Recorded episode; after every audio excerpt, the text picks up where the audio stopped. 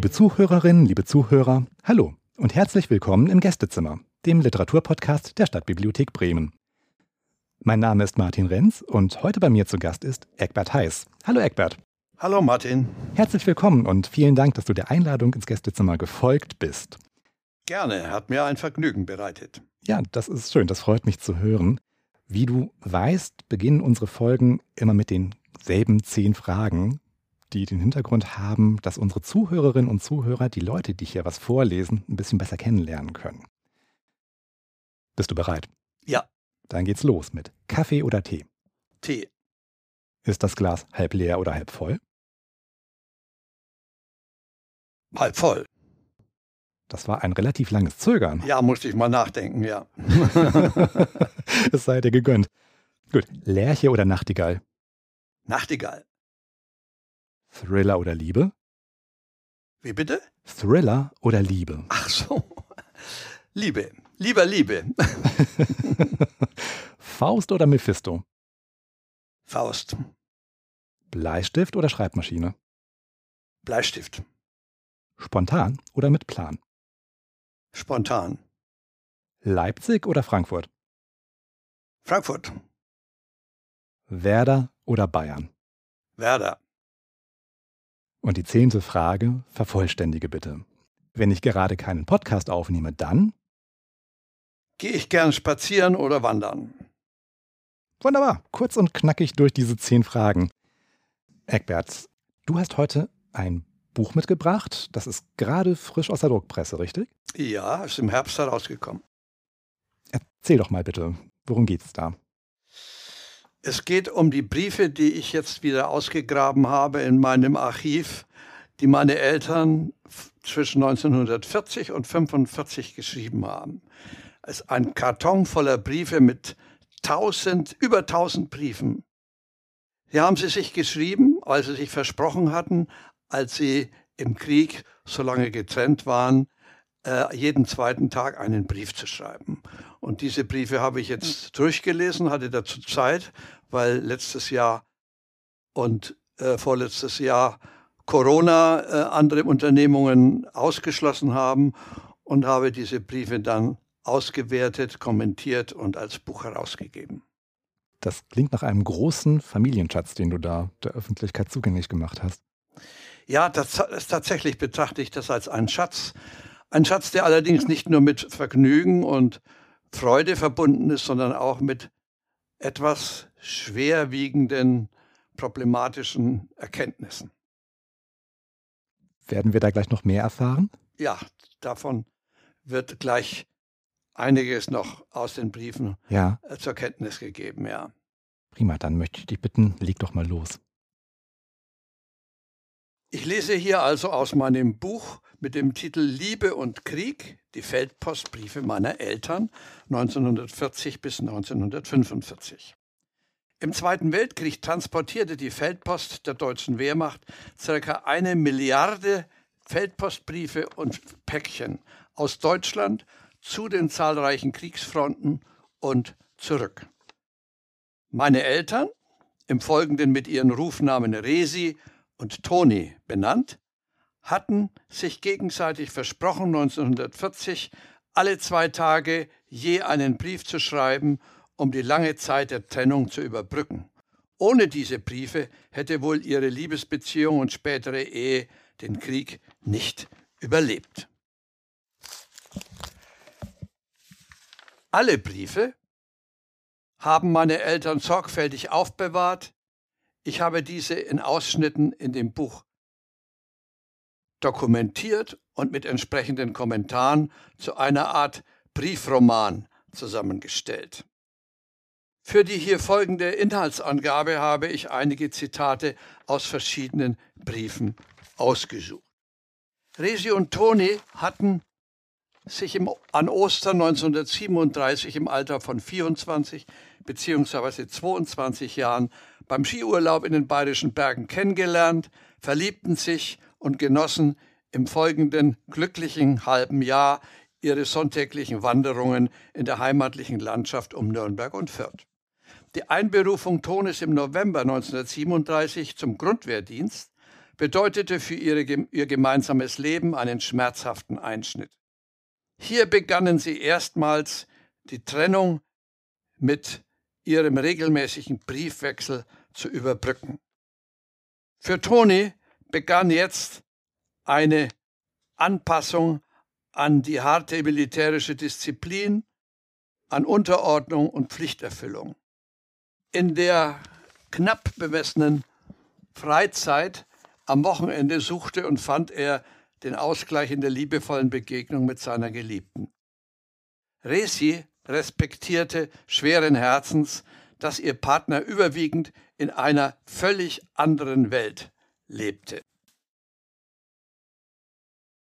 Über den ersten schmerzlichen Abschied vor dem Einmarsch Tonis mit seiner Truppe in Österreich im März 1938, damals noch als Rekrut, trösteten sie sich hinweg mit gemeinsamer Begeisterung über den Erfolg dieses ersten militärischen Abenteuers Hitlers. Die Loyalität der beiden gegenüber dem Führer, wie sie ihn nannten, blieb dann bis zum Ende des darauffolgenden Zweiten Weltkriegs erhalten. Toni hatte mit seinem Fahneneid auf Hitler geschworen, unbedingten Gehorsam zu leisten und als tapferer Soldat bereit zu sein, jederzeit für diesen Eid sein Leben einzusetzen. Zitat Ende. Unter dem Einfluss der gleichgeschalteten Medien haben sie bis zuletzt der Kriegshetze und den Durchhalteparolen der NS-Propaganda Glauben geschenkt.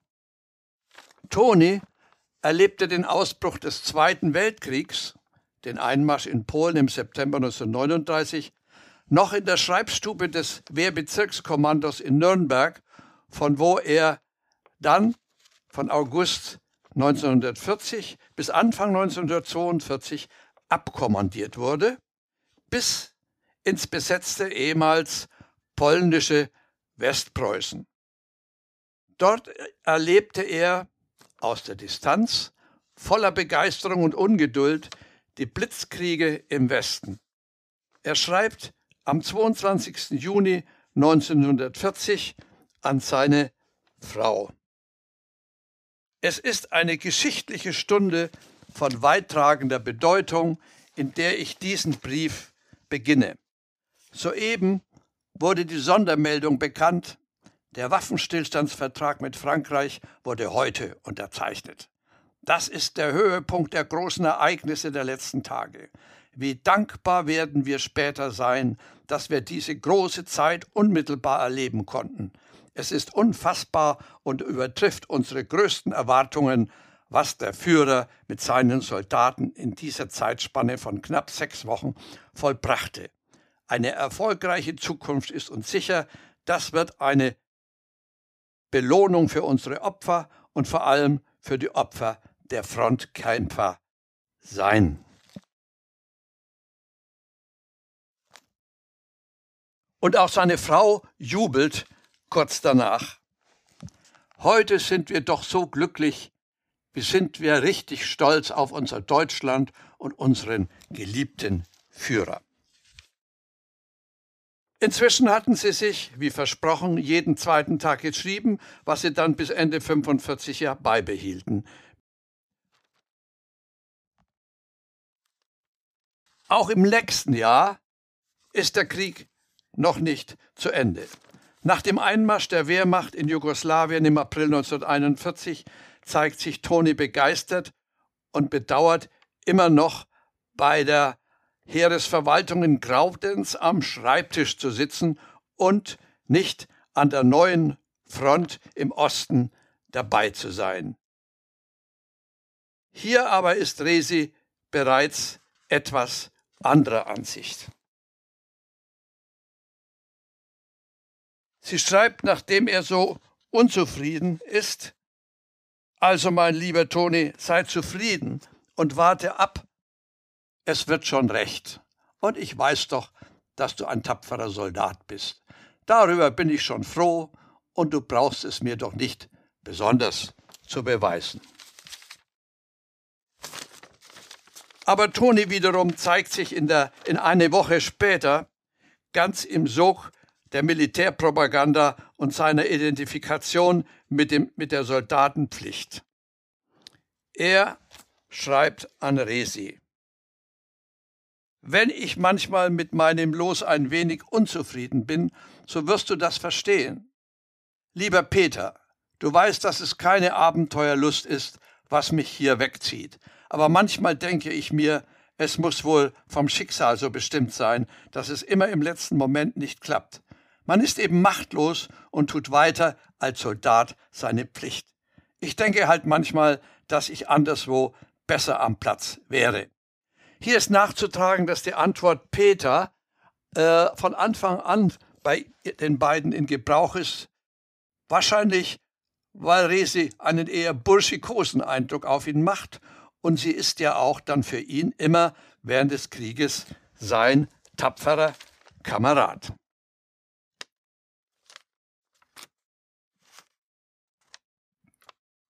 Drei Monate später beginnt der deutsche Einmarsch in die Sowjetunion.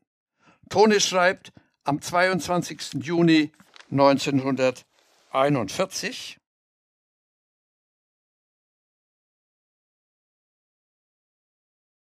Der heutige Tag steht natürlich ganz im Zeichen der neuen großen Ereignisse. Der Feldzug gegen Russland hat also doch begonnen. Ich habe in meinen letzten Briefen zum Ausdruck gebracht, dass ich nicht mehr daran glaubte. Und diesmal habe ich mich schwer getäuscht. Resi antwortet am gleichen Tag, am 22.06.41 also, nun ist das Furchtbare doch wahr geworden. Seit heute früh haben wir einen neuen großen Krieg beginnen, begonnen. Es musste dich doch sehr überraschen, nachdem du mir immer so zuversichtlich in dieser Meinung geschrieben hast. In einem der letzten Briefe schreibst du mir noch, dass es vielleicht mit Russland geht. Aber ich bin in großer Sorge und man hat für gar nichts mehr Interesse. Wie wird es jetzt bei dir aussehen und wie ist eure Meinung? Was ist jetzt mit dem Urlaub? Alles ins Wasser gefallen, nicht wahr? Lieber Toni, ich habe heute gar keine rechte Lust zum Schreiben und sei mir bitte deshalb nicht böse, wenn ich mal den Brief heute schon beende.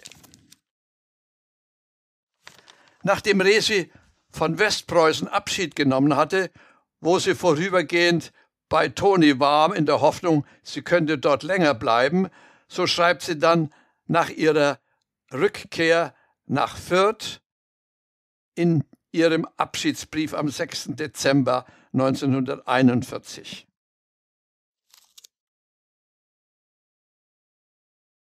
Das Märchen ist nun zu Ende und es war einmal, müssen wir jetzt denken.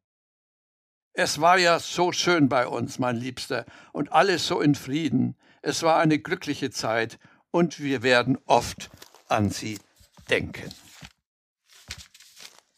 Toni wurde erst ab März 1942 an die Ostfront abkommandiert und war dort vorerst ein Jahr im harten Abwehrkampf eingesetzt, an der Wolga bei Reschew, nordöstlich von Moskau. Anstatt wie erhofft, ging es hier nicht mehr um einen siegreichen Blitzkrieg, sondern nur noch um ein Halten der Stellungen gegen die immer stärker werdenden Offensiven der Roten Armee. Die Situation Ende September 1942 wird in folgendem Ausschnitt von Toni so beschrieben. Seit zehn Tagen bin ich wieder im Einsatz. Zum ersten Mal mit unserer neuen Waffe, den Panzerabwehrkanonen. In dieser Zeit habe ich wieder viel erlebt und immer Glück gehabt. Nun stehe ich mit meinem Geschütz und vier Männern am nördlichen Stadtrand von Rschew in Stellung, um den Russen, der immer wieder versucht, in die Stadt einzudringen, abzuwehren. Einige hundert von unseren Infanteristen haben sich verschanzt und kurz dahinter am Waldrand liegt der Iwan auf der Lauer. Man muss sich über seine Zähigkeit wundern. Obwohl unsere Artillerie, Bomber und Stuckers täglich wie wütend darauf losschlagen, kriecht er immer wieder aus seinen Löchern. Manche Tage hat er uns schon die Front zur Hölle gemacht. Ganz naiv schreibt Resi dazu im September 1942. Lieber Toni, in den letzten Tagen hört man wieder viel von Reschew. Das wird von den Russen sehr gehalten. Es ist erstaunlich, dass sie immer wieder neue Kräfte einsetzen können. Es wird uns allen eine große Erleichterung sein, wenn wir mit diesem Feind endgültig abgerechnet haben. Und hoffentlich dauert es nicht allzu lange. Dagegen berichtet Toni im Oktober 1942, Einer von unseren Leuten hatte heute wieder Pech und bekam gleich am Anfang einige Granatsplitter ab. Aber wer weiß, für manchen ist es ein Glück. Vielleicht. Dies klingt für den heutigen Leser wie ein böses Omen, das sich für ihn am Ende des Krieges erfüllen wird. Zwei Tage später schildert Tony die Situation an der Front folgendermaßen. Leider hatten wir wieder Unglück dabei. Ein Mann wurde schwer verwundet und mein Kamerad aus Schweinfurt musste sein Leben lassen. Der 13. ist doch sonst immer mein Glückstag. Als die Granaten einschlugen, war der Kamerad nur ein oder zwei Meter neben mir.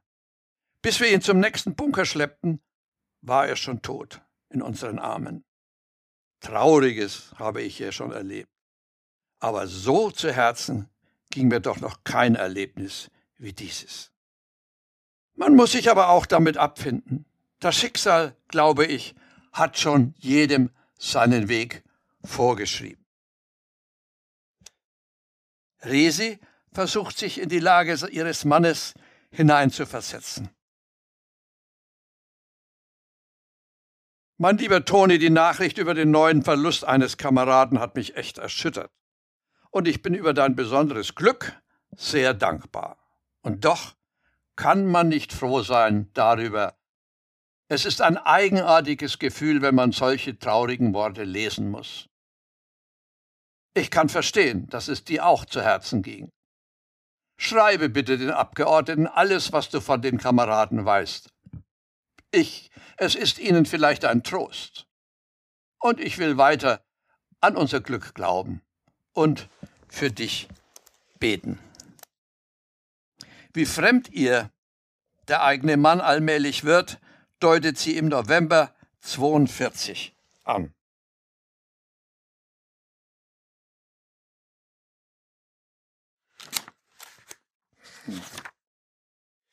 Manchmal kann ich es gar nicht fassen, dass du so weit von mir entfernt bist und wir uns schon so lange nicht mehr gesehen haben.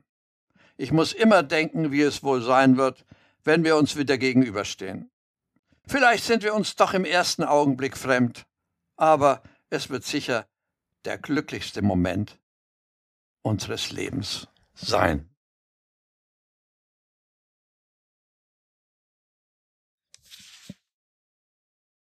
Erst ein Jahr nach Tonis letztem Abschied kann er im Februar 1943 für drei Wochen zum Fronturlaub zur Resi kommen.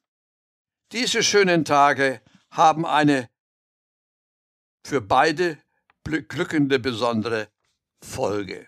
Darüber schreibt Toni als Antwort auf die frohe Botschaft seiner Frau im April 1943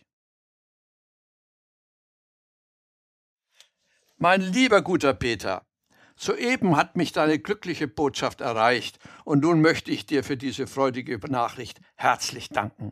Diesen Brief möchte ich am liebsten ganz allein schreiben in einem ruhigen Eckchen, wo ich ganz ungestört bin. Nun ist es aber auch gleich so weit, denn um mich herum am Fußboden in unserem Bunker liegen fast schon alle Kameraden und schnarchen in allen Tonstufen. Mein guter Peter, meine liebe Frau, ich kann dir sagen, dass du mich mit dem Satz aus deinem lieben Brief recht glücklich gemacht hast. Liebster Toni, wir bekommen unser Kindchen. Ich bin seitdem so voller Freude, dass es mir direkt leid tut, dieses Ereignis nicht jubelnd jemandem mitteilen zu können.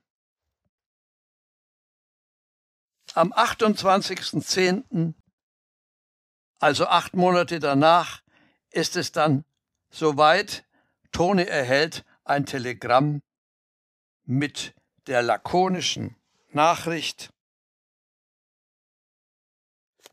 Dein Sohn Eckbert Günther am 28.10. angekommen. Punkt. Beide gesund. Punkt. Herzlichen Glückwunsch, Mutter. Punkt. Toni kann erst zwei Wochen nach der Geburt seinen Sprössling besichtigen. In drei Wochen Sonderurlaub dann versuchen Resi und Toni ein bisschen Familienleben zu genießen.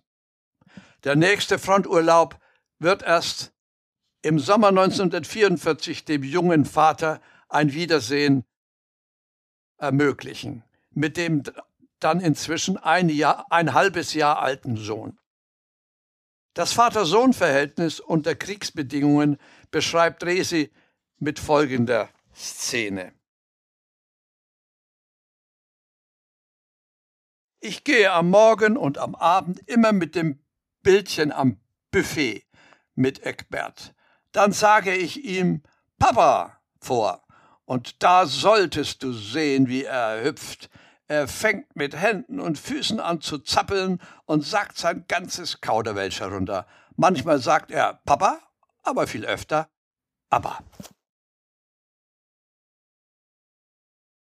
Im Frühjahr 1944 absolviert Toni die harte Schule eines Offizierslehrgangs und wird daraufhin im Oktober 1944 wieder an die Front abkommandiert. Er muss als junger Leutnant eine Kompanie führen im Abwehrkampf in Ostpreußen, nachdem die Rote Armee im Sommer die gesamte Front des Mittelabschnitts bis zur Reichsgrenze überrollt hatte. Toni fühlt sich völlig überfordert von der Übermacht des Feindes und in seiner neuen Rolle als Kompanieführer und Resi tröstet ihn.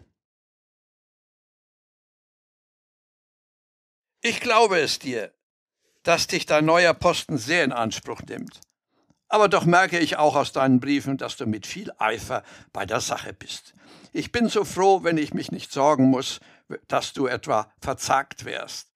Die größere Verantwortung bringt für dich auch mehr Ehre. Und mit der Zeit ist es auch Gewohnheit. Mein lieber Toni, bleibe nur recht gesund und so zuversichtlich, ich will es auch sein, dann werden wir es schon schaffen. Doch Toni bekennt im November seiner Frau gegenüber, es macht mir allmählich das Herz schwer, dass ich in der letzten Zeit so wenig Gelegenheit habe, dir zu schreiben. So viele Dinge stürmen täglich auf mich ein, dass ich oft daran zweifeln muss, sie bewältigen zu können. Doch einmal muss es auch anders werden. Zum Schreiben fehlt mir völlig die Konzentration. Ich muss immer an euch denken und sogar dazu fehlt mir die Zeit. Wie mag es euch wohl ergehen?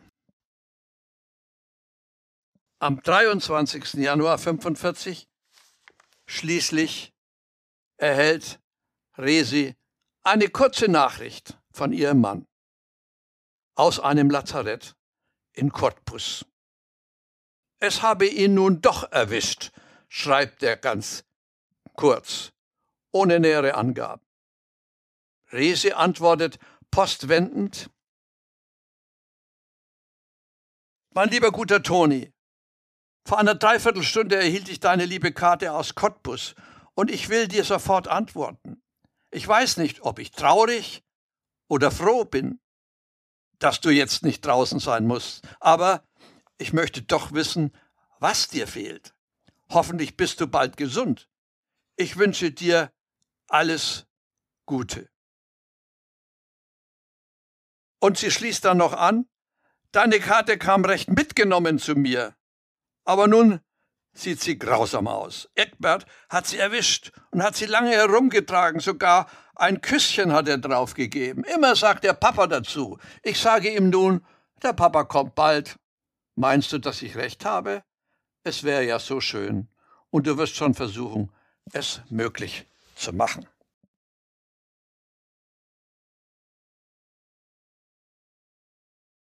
Es ist für sie ein Trost, dass ihr Mann noch lebend aus dem Schlamassel der Ostfront entkommen ist.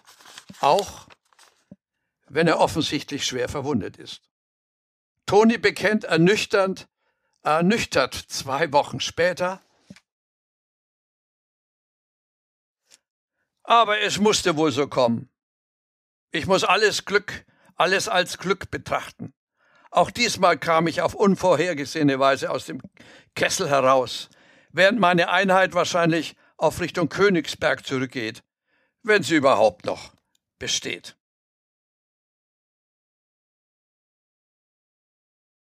Kurz danach muss er seiner Frau berichten. Die Schmerzen nach der Operation wurden immer schlimmer. Am 22. Februar, als es am Höhepunkt angelangt war mit den Schmerzen, teilte mir der Arzt mit, dass er trotz größter Mühe eine Amputation des linken Beines nicht verhindern kann. Das war nun bei der dritten Operation schnell geschehen. Das linke Bein wurde also zwischen Knie und Knöchel amputiert. Ich habe mich schon damit abgefunden, weil ich einsehe, dass es so sein musste. So warte ich also auf baldige Heilung. Resi erlebt währenddessen die schlimmste Zeit jetzt zu Kriegsende. Die Luftangriffe nehmen zu. Mein lieber Toni, was soll man dabei denken? Es ist eine Qual und die größte Angst hat man um die Kinder. Du wirst das verstehen, die guten Kerlchen können doch nichts dafür. Aber sie müssen auch darunter leiden. Beim schönsten Sonnenschein müssen sie im Keller sitzen. Schlafen sie, werden sie herausgerissen. Nein, es ist zum Heulen. Und es gibt einfach keinen Menschen, der damit ein Ende macht. Muss denn wirklich erst alles kaputt sein? Über ihren Sohn berichtet sie dabei, Einige Tage später, ich habe gerade heuer schon zu viel an dich geschrieben und es war meist vergebens. Dazu oft unter Angst und Lauschen beim Alarm. Das hat unsere Nerven fertig gemacht. Der kleine Eckbert fürchtet sich heute noch vor den Fliegern, wenn sie recht niedrig fliegen. Dann rennt er zu mir und drückt sein Gesicht an mich. Es ist recht schlimm.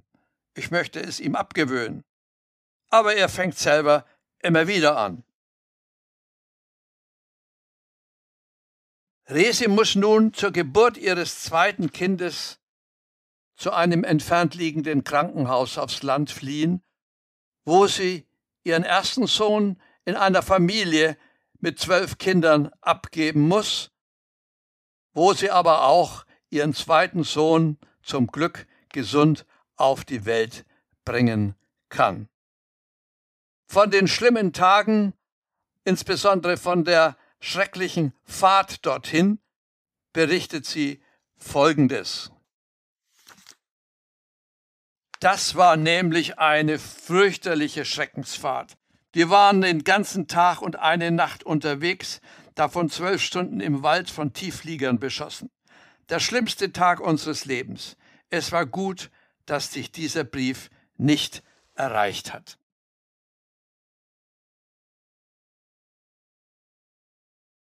Rese und Toni erleben das Kriegsende als Zusammenbruch in jeder Hinsicht.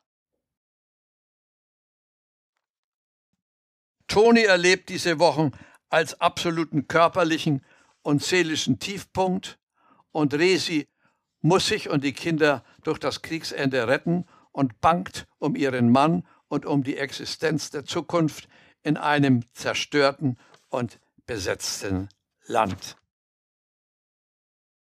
Resigniert schreibt Toni in seinem ersten Brief nach drei Monaten Schreibpause im Juni 1945. Was hat sich doch seitdem alles ereignet? Und wer hätte sich zu denken gewagt, dass es noch so weit kommen müsste? All die Jahre und Opfer sind umsonst gewesen. Endlich im Oktober wird Toni aus dem Lazarett und damit auch aus, dem, aus der Kriegsgefangenschaft entlassen und schreibt kurz zuvor in seinem letzten Brief an Resi, Bald ist es soweit, lieber Peter. Wie lange mussten wir auf diesen Augenblick warten, den wir all die Jahre herbeigesehnt hatten? Wir werden den Tag nie vergessen. Nur für heute recht viele herzliche Grüße und alle guten Wünsche mit einem Kuss von deinem Toni. Seine Frau erzählt in ihrem letzten Brief zwei Tage später sehr vielsagend, ich habe recht deutlich von dir geträumt. Es war aber gar nicht schön. Und ich hoffe, dass das Gegenteil eintrifft. Du bist zu mir gekommen und hast dich gar nicht gefreut und hast gesagt, dass du gleich wieder fort musst. Und nun für heute alles Gute und viele herzliche Grüße, bis zum Wiedersehen und einen Kuss von deinem Peter.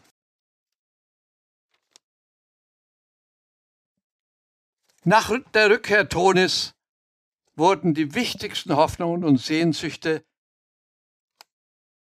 der Kriegszeit letzten Endes doch erfüllt.